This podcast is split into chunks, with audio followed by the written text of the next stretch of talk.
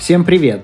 Вы слушаете подкаст «Временные трудности» – ток-шоу о том, как успевать все, если у тебя мало времени. В студии Анатолий Капустин. Я блогер и очень ленивый человек, который пытается максимально упростить свою жизнь. И Анастасия Долбыш, актриса театра и кино и просто девушка, живущая в постоянном цейтноте. Вместе с экспертами мы постараемся разобраться, как экономить на рутинных делах, находить время на важное и при этом оставаться эффективным, не забывая про собственную менталочку. А партнер нашего подкаста – Яндекс Еда – поможет сэкономить время на поход по магазинам. Ведь там можно заказать продукты и не тратить свои драгоценные минуты отдыха на это. А сегодня мы поговорим о том, как правильно делегировать свои обязанности.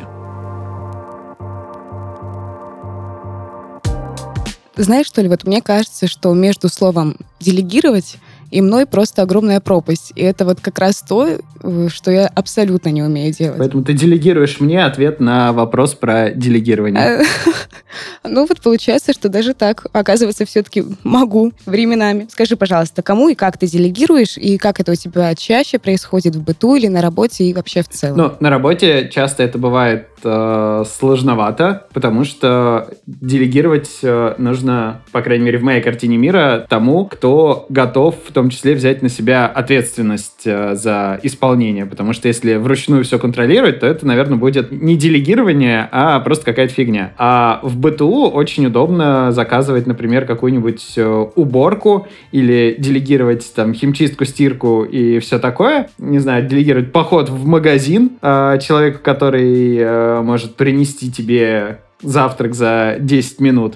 Это, конечно, очень удобно и очень круто. Да, я с тобой соглашусь, что сейчас в нашем 21 веке действительно технологии иногда очень спасают и упрощают нашу жизнь. А вот э, в работе я с тобой абсолютно согласна. Ну, по крайней мере, я не знаю, как можно делегировать вообще в моей работе. Ну, как бы попросить другого артиста выучить за меня текст или выйти на сцену, мне кажется, что это просто абсолютно невозможно. Делаешь digital-аватар, наряжаешь его в digital-одежду и отправляешь на просмотр, на прослушивание, и все. Да, действительно, абсолютно Делов-то. Лет пять подождать, пока технологии дорастут до этого, и можно будет кайфовать. Ну вот как-то об этом, значит, я и не подумала просто. Оказывается, все так просто. Тори, как ты думаешь, правильно ли делегировать вообще свои обязанности другим людям? И когда можно это делать? Слушай, мне кажется, это правильно, важно, нужно, но это мало кто умеет. Потому что кажется, что у каждого человека есть э, какой-то пул относительно нелюбимых э, обязанностей или обязанностей, которые может выполнить другой человек. Ну, то есть, условно, взять и убраться в доме. У меня родители всегда делали какую-то генеральную уборку по выходным. И на это тратился весь день всей семьи. И для меня сейчас э, даже задуматься об этом странно, чтобы тратить э, целый выходной всех членов семьи, всех живущих в квартире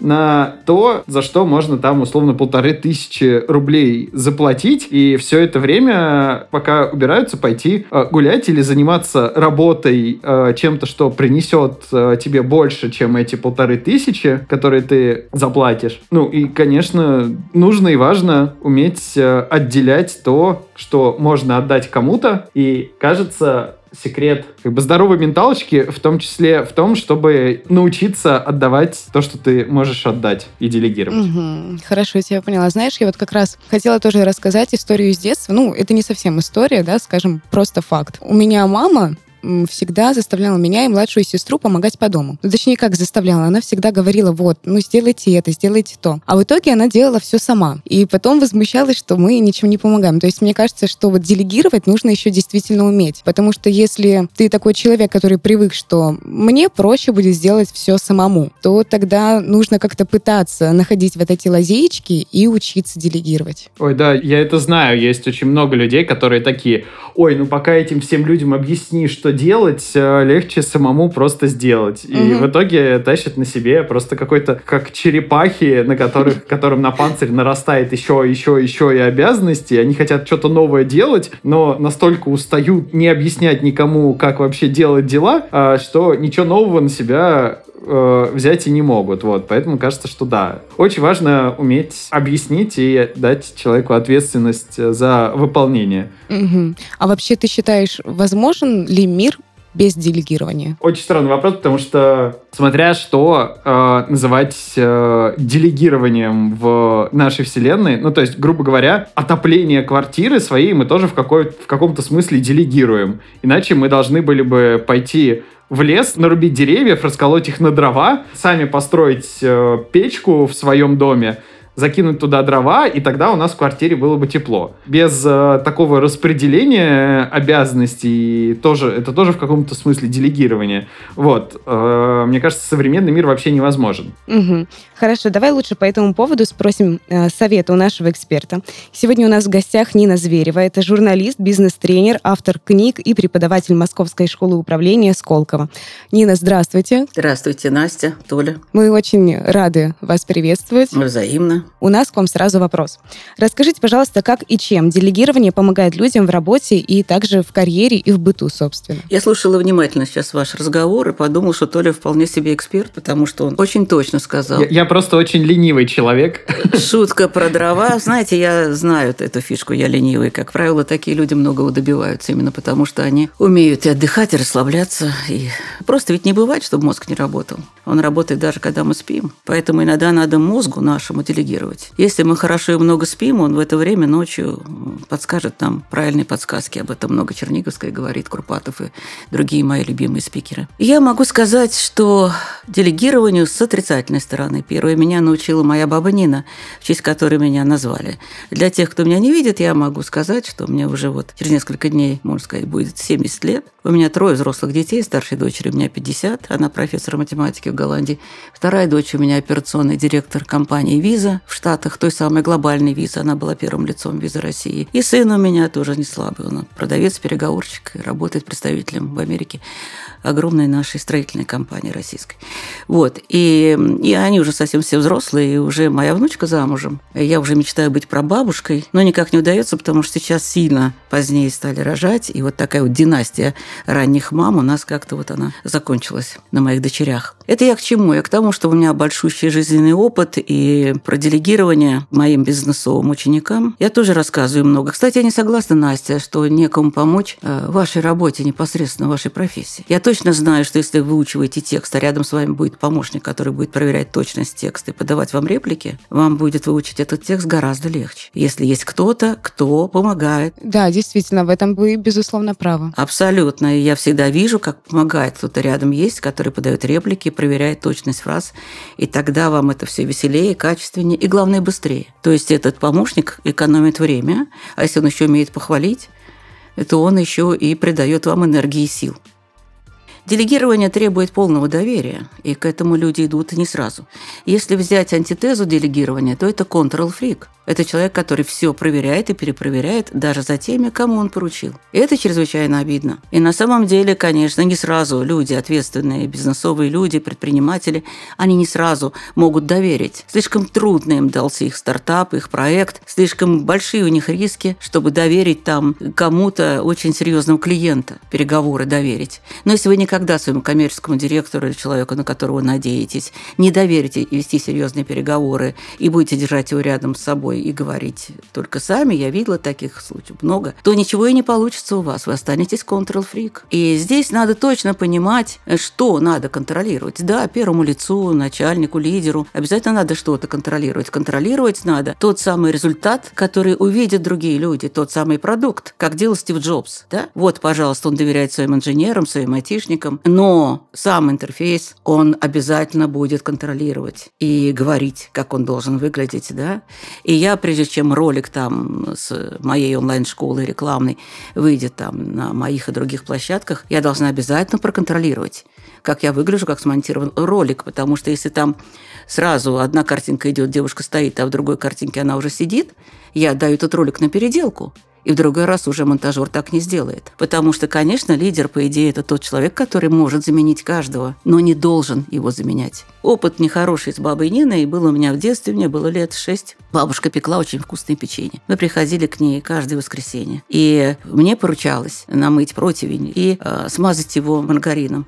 И бабушка всегда говорила, что надо это делать пальцами, да, потому что и тесто, и печенье, оно любит руки. Ну, можете себе представить, сначала намыть противень, да, он же всегда оставшийся оставшиеся там всякие пригарки такие, это надо там тереть, но при этом его не попортить. То есть такой мочалкой, да, я вся черная, пальцы у меня черные, мне 6 лет. И потом вот этот маргарин, который руками. И я так делала всегда. И там, скажем, года через два мне захотелось, чтобы меня наконец похвалили, что у меня получается быстро и хорошо. И я говорю, баба, не, ну правда, я ведь тоже участвовала в этом печенье, я ведь тоже это все делаю. И вдруг я услышала фразу, которую запомнила на всю жизнь. Она сказала, да, это очень мне удобно, потому что это как раз то, что я очень не люблю в готовке. И оказалось, что моя роль не приносить пользу, не делать часть общей радости, а просто делать то, что ей вот влом, освобождать ее от грязной работы.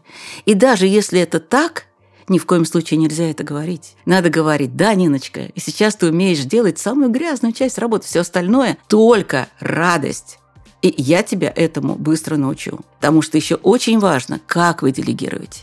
Как вы объясняете человеку, что он должен делать? Я в своей школе, а школу свою я организовала, школу телевидения 40 лет, в Нижнем Новгороде, но сразу международную.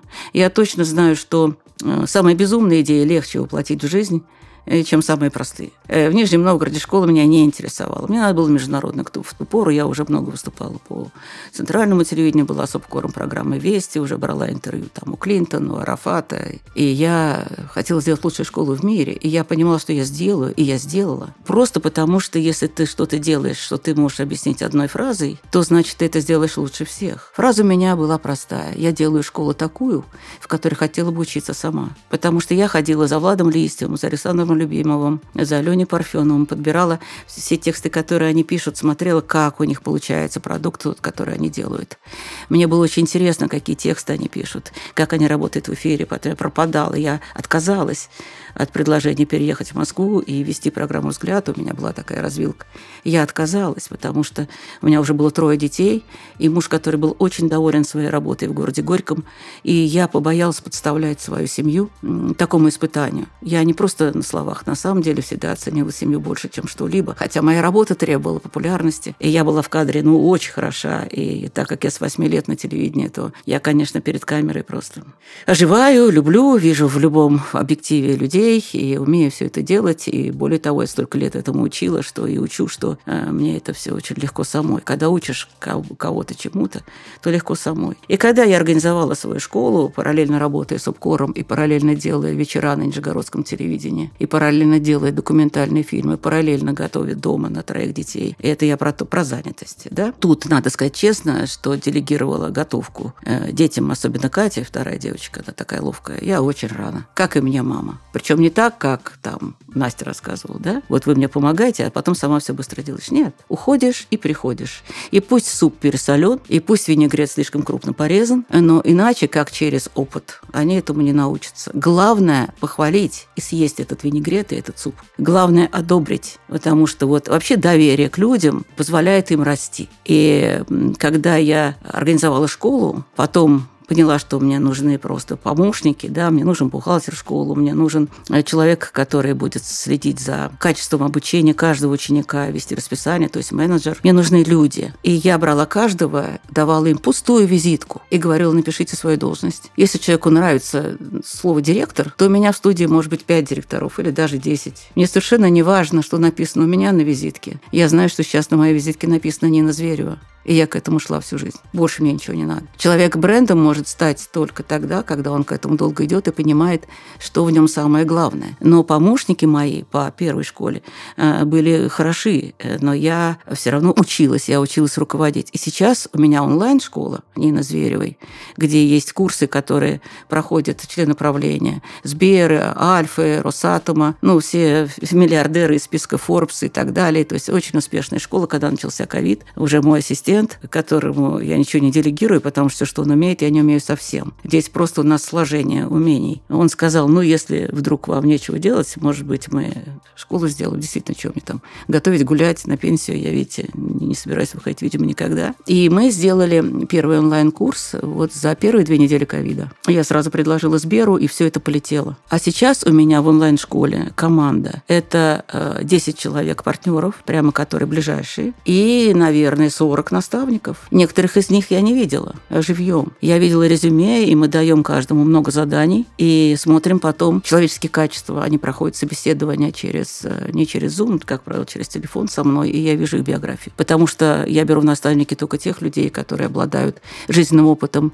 Нельзя стать наставником моей школы в 30 лет, и даже в 35. Потому что людям нужен мудрый человек, людям нужен ментор. А наставник с учеником в моей школе – это, конечно, невероятная связь. У нас вот уже за два года существования школы только одни десятки. И я не проверяю наставников, даже если они работают членами правления Сбера с очень важными клиентами. Я не делю клиентов на важных и неважных. Мне нужна репутация школы. Единственная обратная связь, которая меня интересует, это отзывы учеников. Но все наставники имеют десятки. Если кто-то из них получит восьмерку даже, для меня это будет уже некий щелчок, и я буду смотреть, какие рецензии этот человек пишет. Но ни разу своим наставникам я не написал, ну-ка дайте мне сюда рецензии, сейчас я буду смотреть, как вы это делаете. Нет, у меня есть человек. У меня есть человек-методист, у меня есть главный наставник школы, и она держит со всеми наставниками связь. Что там у них происходит, я понятия не имею. У меня есть человек, который делает мой YouTube, у меня 120 тысяч подписчиков, и я уже обладатель серебряной кнопки. Мы сделали это все за год. И этот человек изучал YouTube, учился на каких-то курсах, она очень любит это все. И, конечно, я контролирую эфирный вариант,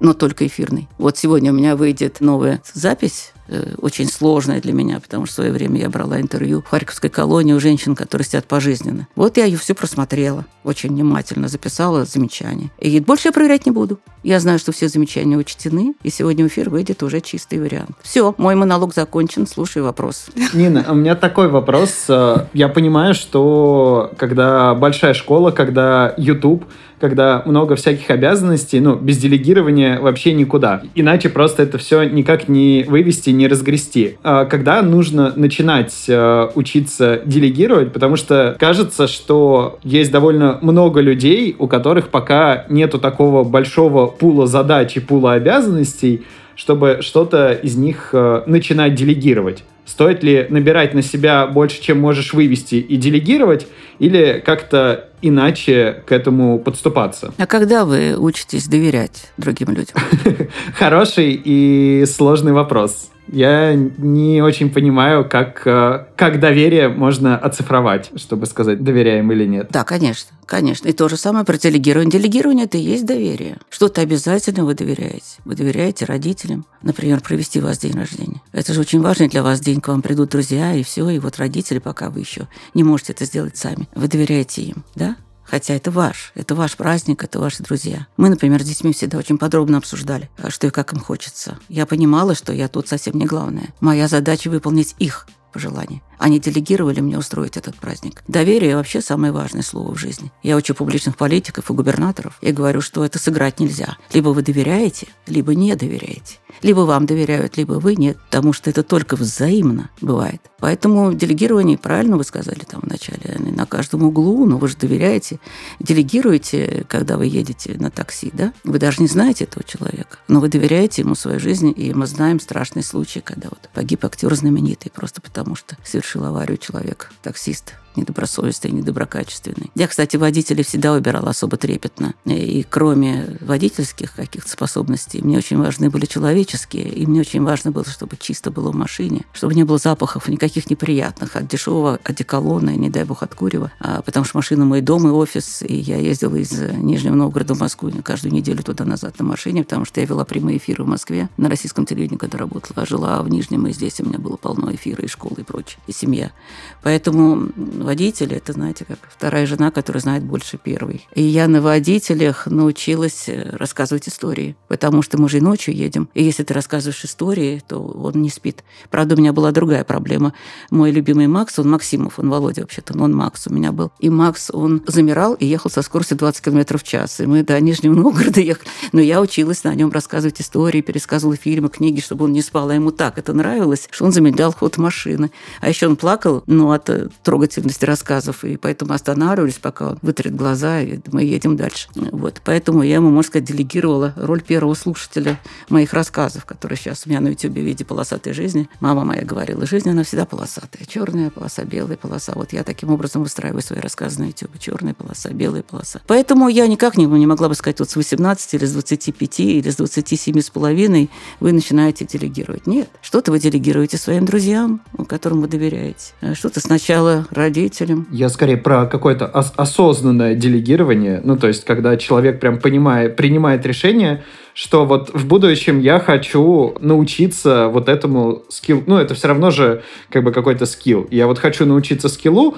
но пока у меня, не знаю, пять пар э, в день, да, не знаю, какие-нибудь лабораторные работы, я учусь где-нибудь в универе, что вот такой человек э, может для себя сделать, чтобы в будущем ему было проще делегировать и доверять людям в бизнесе или в жизни. Это другой вопрос вы задали совсем. Это не про делегирование, про занятость Насти, про занятость студентов, про людей, которые хотят вырасти. У меня есть другой принцип. Делайте лишнее, и тогда у вас все получится. Тогда мне говорят, где взять время, оно необходимое, а вы говорите лишнее. Если не будете находить время на лишнее, скоро у вас ничего не будет, потому что человек не должен стоять на двух ногах, он должен стоять на десяти. У вас все хорошо с учебой, учите английский, вы учили английский, учите китайский. Вы хотите попробовать себя в мире моды, э, идите ассистентом бесплатным к любому человеку, которого вы любите. Как найти время, я вам расскажу. Надо что-то делать кое-как. Надо на что-то забить, потом догнать. Нельзя все дела делать качественно, не ставьте перед собой такую задачу. Это перфекционизм, который приведет вас к тому, что вы будете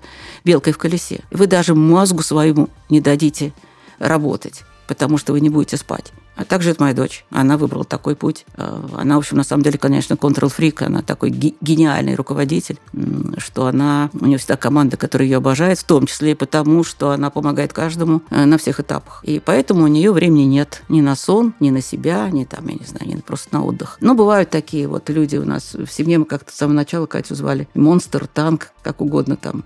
Вот она такая. И ей еще хочется всем помочь одновременно. Девочка, которая там в 9 лет кормила всю большую семью, семью, играла на рояле, училась лучше всех, изучала английский, и еще дружила и с мальчиками, и, гуляла с собакой. Я не знаю, она делала все, что невозможно. У меня есть теория горящих факелов, откуда брать время. У меня есть книга, кстати, «Как все успеть». Мы со Светланой Конниковой написали серию книг «Навыки будущего» для издательства «Клевер» для подростков.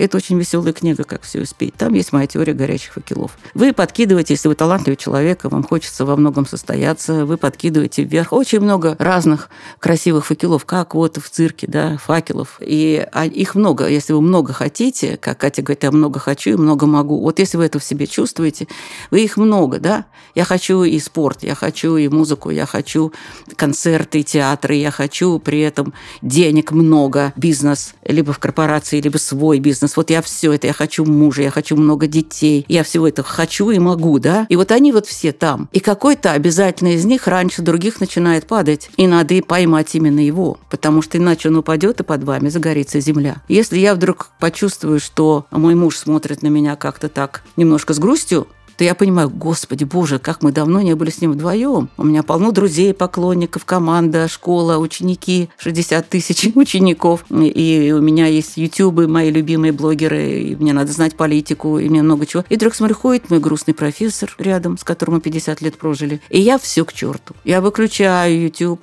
я не отвечаю на звонки. Я зажигаю свечи, к сожалению, я, а не он. Он не очень умеет зажигать свечи. Покупаю самое лучшее, шампанское. И говорю ему, какой у меня замечательный муж и как много он мне помогает в жизни, и какой он прекрасный отец, это все правда. И у нас прекрасный вечер получается. На даче или дома, не знаю. Но я в этот вечер с ним. Мне кажется, что когда вы ловите факел и держите его в руке, вы же тоже можете его выронить. Чтобы его не выронить, его надо держать крепко. То есть в каждую взятую отдельную секунду – или минуту вы делаете именно то, что вы делаете. Сейчас я разговариваю с вами. И у меня нету никаких других задач в голове. Хотя сегодня у меня день расписанный в календаре до ночи. У меня календарь давно, у меня, у меня все организовано, у меня помощник прекрасный, который следит за всем. И пишет мне в календаре, у кого день рождения из важных людей и так далее. И напоминает мне, когда у меня день рецензии для онлайн-школы и так далее. То есть у меня есть помощник еще, у меня календарь, и у меня есть живой человек, который все это мне напоминает. Я раскрутилась, я зарабатываю сейчас много денег, я могу позволить позволить себе уже людей взять, которым могу делегировать и даже личные дела. Покупки всех моих билетов, мое здоровье и так далее. А, Нина, подскажите, пожалуйста, вот мы сейчас с вами, точнее, вы коснулись немножечко темы семьи. Можно вот такой вопрос, э, как делегировать и распределять обязанности в семье, чтобы сохранять здоровые отношения, в том числе и с детьми. Просто вот немножечко поподробнее можно об этом поговорить? Можно. У меня все это есть в книге «Семья. Что надо». Я долго над этим думала. Э, во-первых, дети любят игры. И, конечно, мне просто. Я во многом просто копировала свою гениальную маму. Потому что нам с братом она устроила игру, как только мы стали постарше. Два года у нас разница. Ну, мне было, наверное, тоже, как и Катеньке, лет семь, Игорю девять. И у нас была табличка веселая, ее папа разрисовал, табличка, на неделю. Ну, то есть на месяц, неделя, неделя, неделя. И там было рядом список, сколько очков за какое дело. Вымыть пол – это, ну, скажем, 10 очков, а вымыть посуду, скажем, одно очко. Вытрясти ковер – это прям сразу 20. Это прям тяжело. На улицу трясти его там и все. И мы должны были набрать определенную сумму. И в воскресенье, в выходной день, обязательно был подарок, приз или что-нибудь такое приятное или исполнение наших каких-то желаний. В воскресенье у нас был всегда выходной, но до субботы мы должны были набрать эти очки. Я помню, что мы даже не обсуждали, что будет, если мы их не наберем. Это как бы даже не рассматривался вариант. Мы очень любили маму, и я поняла, когда мы с Игорем распределяли, что каждый делает то, что больше любит, что ему легче. Поэтому, естественно, он убивал ковры, Я мыла полы и посуду. Но там еще были какие-то обязанности, которые тоже он делал. И мы набирали наши очки к воскресенью. И всему научились. Вообще, э, самый лучший принцип – принцип Куклачева. Принцип делегирования полномочий, он именно такой. Когда... Э, вы знаете, что кошек нельзя дрессировать, да? Но они не дрессируются ни за какую еду они будут умирать от голода, но вы не заставите сделать то, что кошка не хочет. Поэтому я люблю собак, которых можно всему научить, и они всегда за твою ласку и за, там, за еду сделают все, что угодно. Мне как-то один умный человек сказал, а я именно поэтому не люблю собак. Собаку можно оттолкнуть ногой, а она подходит подлизываться. Кошку оттолкнешь ногой, она к тебе больше никогда не подойдет. Но мне в моих домашних животных, я, во-первых, никогда не толкаю ногами никого, а во-вторых, мне всегда нужна была вот именно ласка, поэтому я всегда боялась взять кошку, она кажется не ласковой. Там как повезет. Что делает Куклачев? Он часами наблюдает. И когда он, он ставит всякие предметы, шест какой-нибудь высокий, какую-нибудь кастрюлю большую, еще чего-то, и он часами наблюдает. И обязательно находится кошка, которая залезает в кастрюлю. Окей, ей это нравится, она сама залезла в кастрюлю. Вот тут она получает свой заслуженный приз. Она его каждый раз получает, когда залезает в кастрюлю. И когда на арену цирка выходит кастрюля, кошка точно знает, что ей надо сделать. Она идет на, на арену и залезает в кастрюлю. А другая кошка забирается по этому шесту. О, она на скалолаз. Мы шест увеличиваем, и на самой верхушке только даем пожрать. И вот так он воспитывает. То есть он на самом деле демонстрирует те умения кошек, которые им нравятся. Хорошо и ответственно делегировать людям можно только тогда, когда вы умеете доверять и когда вы понимаете в людях. Иногда я меняла людей местами. У меня каждый раз опрашивала. У меня есть была такая хитрая анкета, которую я просила заполнить своих людей. И я там всегда спрашивала, не хотят ли они на другую должность внутри нашей компании. И еще спрашивала, какими своими обязанностями они считают там, ну, пять обязанностей, которые должны делать на своей должности. Было очень смешно иногда, потому что люди, которыми я была недовольна, оказывалось, что они пишут пять обязанностей, которые я им не поручала. А то, что я им поручала, они не делают. И это был предмет для разговора. Но если они это не делают, значит, не лежит душа. Значит, этому человеку надо что-то другое. У меня был талантливый оператор, он даже получил ТЭФИ вместе с нами. Тима Петелин, который стал моим зятем, вскоре э, муж Катин. И он сказал на собеседовании со мной, я хочу быть администратором. Мы с Мишей, со Сладковым, с моим оператором, учителем операторов, были потрясены, потому что он был очень хороший оператор. Очень хороший, ответственный, вдумчивый, понимает в картинках, э, красивый, высокий, сильный, там это все нужно, там таскать нужно. Он говорит, хочу администратором. Ну, хорошо welcome. Я всем объявила, что Тим Петель у нас будет администратор в офисе. Ну и примерно через месяц ко мне пришли люди с копом и сказали, что мы не хотим Тиму в качестве администратора. И, в общем, он к этому времени уже сам понял, что лучше бы ему быть оператором. Что как-то вот давать поручения людям у него не очень получается. Он неправильной интонации это делал. Он ходил таким главным. А за главного в моем офисе всегда принимают только меня. Ну и Мишу Сладкову. Это же тоже не надо писать на визитке. Я главный.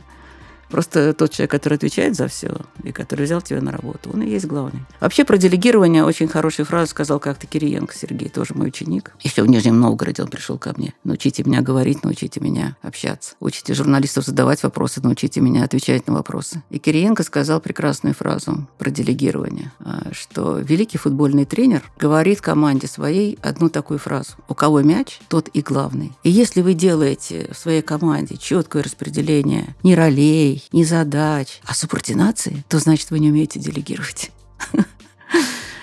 Я же говорю, каждый директор, кто отвечает за что-то. И если людям важно, у меня есть человек в команде, которому очень важно название директор. Я его назвала генеральный директор. Ну, пусть будет счастлив. Ну, нравится ему быть директором. Но как только он начал с позиции директора разговаривать с другими людьми, я сказал, нет, нет, нет, нет, ты не понял. Ты сам для себя генеральный директор, ты для клиентов генеральный директор. Но распоряжаться такими же людьми, как ты, которые делают на своем уровне свою работу, ничуть не хуже, чем ты на своем, ты не можешь. Так что здесь это большая человеческая работа, умение видеть способности людей. Это и есть, мне кажется, роль учителя на этой земле, роль ментора. Иногда люди сами не видят, в чем они сильны. Иногда люди ошибаются, когда думают, в чем они сильны. А человек может состояться только в том, что он по-настоящему любит. Да, Толь, вы согласны? Я согласен абсолютно. Вот и прекрасно. Вы сам, главное, все это знаете. Мы просто прям э, заслушались вашими речами. Можете подсказать, а как можно прийти либо научиться именно этому здоровому делегированию?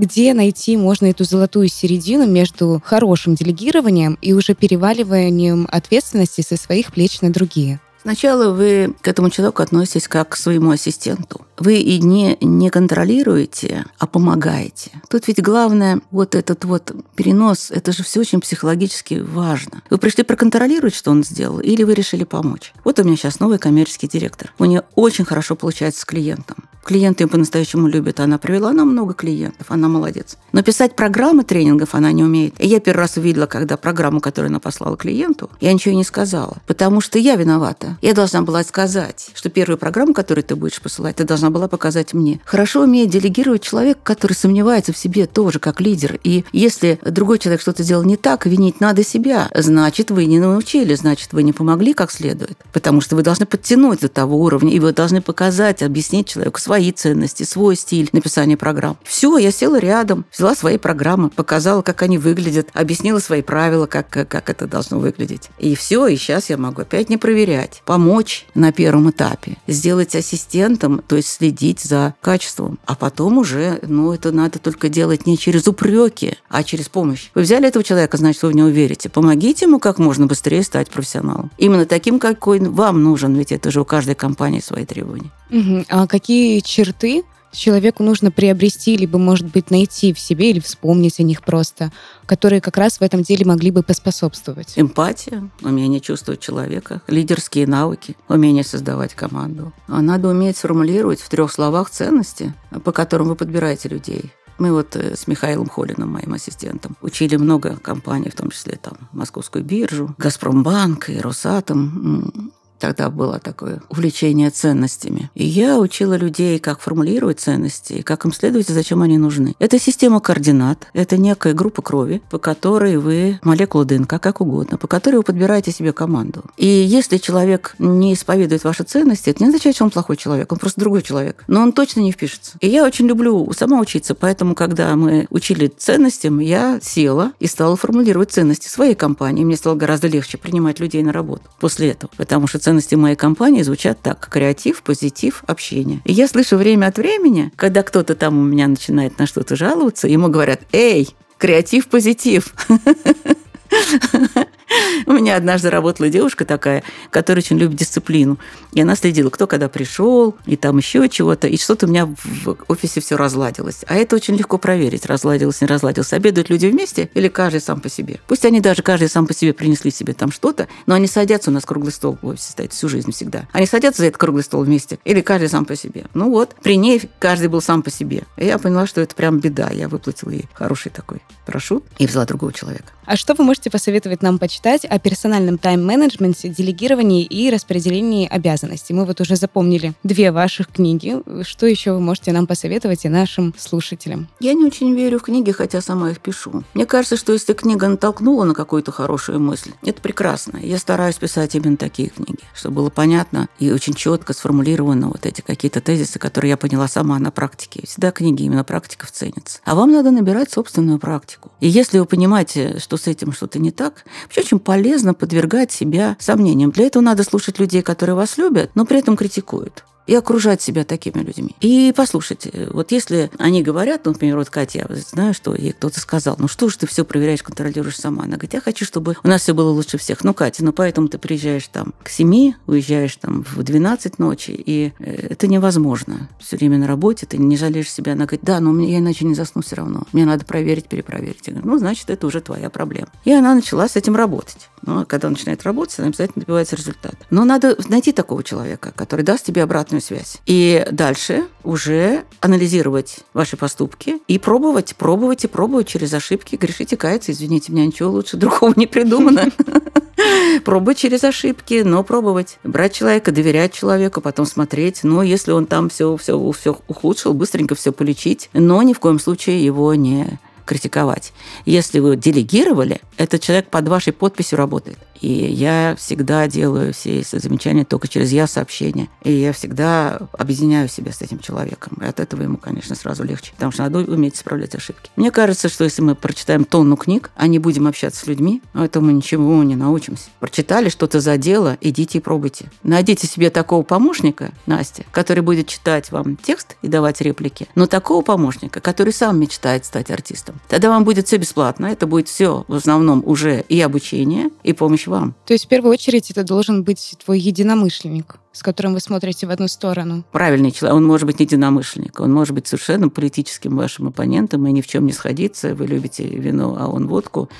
Или вы любите там, Толстого, а он Достоевского. Это разные совершенно. Вы любите кошек, он собак. Он совершенно не должен быть единомышленником. Ему зачем-то эта работа должна быть нужна. Если бесплатно, то это обучение, это стажировка. Если он мечтает стать артистом, то пройдя с вами вот через этот путь, он будет уже... А вы скажете, а почему он так нечетко произносит слова? И научите его говорить более четко.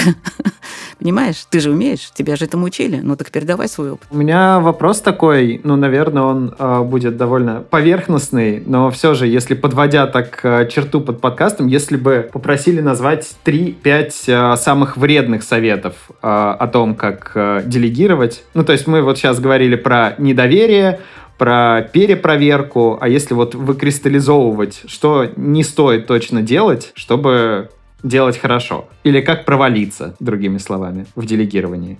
Хорошо. Первая ошибка – это не поставить четко задачи, не сформулировать четко и понятно, что человек должен делать. Если вы сформулировали, как вам кажется, четко и понятно, спросите у человека, что он должен делать. Он должен дать вам такую обратную связь, которая совпадает с вашим мнением. Потому что часто человек говорит, я делаю то, что вы мне сказали, а вам кажется, что вы сказали что-то другое. Дать задание – это целая работа, правильно описать и дать задание. Это обязательно надо уметь. Значит, нечеткая формулировка, плохая формулировка, отсутствие обратной связи после формулировки – это уже ошибки, да, если ты хочешь с другой стороны. Дальше. Следующее. Ну, недоверие ты сказал, и перепроверка ты сказал. Ну, наверное, критика. Критиковать то, что сделал человек. А еще приводить себя в пример. Вот я всегда, вот когда мне было 20 лет, я эту работу делала за 3 секунды. Это зачем? Это вы зачем говорите? Ой, это очень больно, да, всегда слышать. А, это очень любят, да. И это уже вы не делегируете, вы просто нашли людей, перед которыми показываете свое эго. Вот и все. И, конечно, еще, в общем, критиковать и не хвалить. Вот это тоже плохо. За сделанную хорошо работу надо обязательно хвалить и поддержать. И всегда надо просить человека делать лишнее. То есть нельзя спрашивать человека только его профессиональную работу. Потому что вы должны наблюдать за человеком. Может быть, он гораздо больше подходит еще для чего-то другого. Но а, никогда нельзя идти против его собственных желаний. Вот вам список, я могу его бесконечно продолжать. Звучит, да, очень вдохновляюще. И такой второй э, тоже банальный вопрос, но как э, быть человеком, которому будут с легкостью или хотя бы с уверенностью делегировать. Ну, то есть мы сейчас поговорили о том, как э, делегировать, но, скорее всего, нас, опять же, слушают люди, которые хотят прийти, например, к Насте и сказать, Настя, мы хотим у тебя учиться, тебе помогать, чтобы ты делегировала нам что-то. Какими качествами должен обладать этот человек, чтобы ему могли делегировать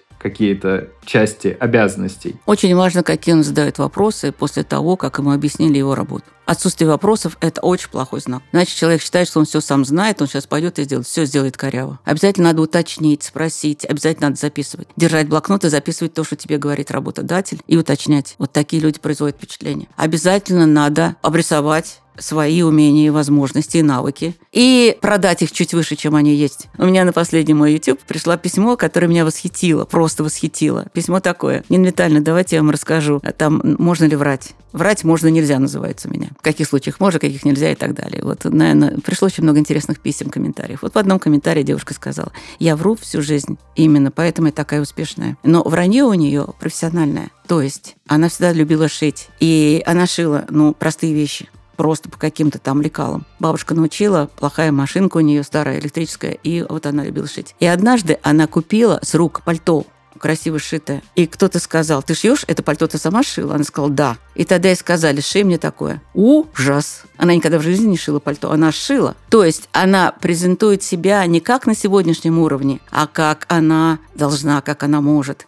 И вот так она говорила, да, я могу, да, я смогу, а потом делала. И сейчас у нее все зашибись, у нее несколько филиалов в разных городах, она делает одежду какого-то бренда хорошего, она получила лицензию, и, в общем, потрясающе работает. И я не удивлена, потому что это очень умное поведение. Вы всегда должны хотеть больше, чем у вас есть. Не бывает так, чтобы вас полностью все устраивало. Поэтому представить себя чуть больше, чем вы есть. Тогда вы будете пахать. И при этом очень внимательно слушать, что вы должны сделать. А если вы делаете работу и думаете, что она пошла как-то не так, как, например, у моего коммерческого директора первая программа, я за что и покритиковала, но только так нежно. Я себя покритиковала, но она все поняла. Надо отправить на сверку. Если хоть немножко сомневаетесь, спросите, так или не так я это сделал. Монтируйте ролик, придите, покажите, так или не так. Вот меня, вот мой ассистент, он же у меня на, все на свете, на все руки мастер, и, и монтирует, и записывает наши курсы, и все. И он прямо меня заставляет. Я знаю, что он все хорошо сделал. Вы посмотрели? Я говорю, ну да, Миш, все хорошо. Он говорит, я чувствую, вы не посмотрели. Это всего 7 минут. И вот я при нем сажусь, смотрю, и вот только после этого, но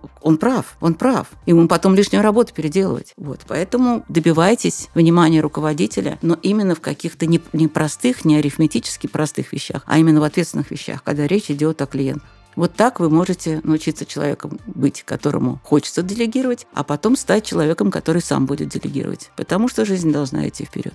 Очень вдохновляюще все это, и очень цельно получилось и с одной, и с другой стороны. Да, Нина, спасибо вам огромное за этот разговор, что привнесли в наш выпуск смысла и мудрости. И я надеюсь, что каждый для себя возьмет что-то в оборот, и, надеюсь, чему-то, может, даже научился или взял хотя бы себе на заметку. Спасибо. Сегодня мы многое узнали о делегировании и персональном тайм-менеджменте.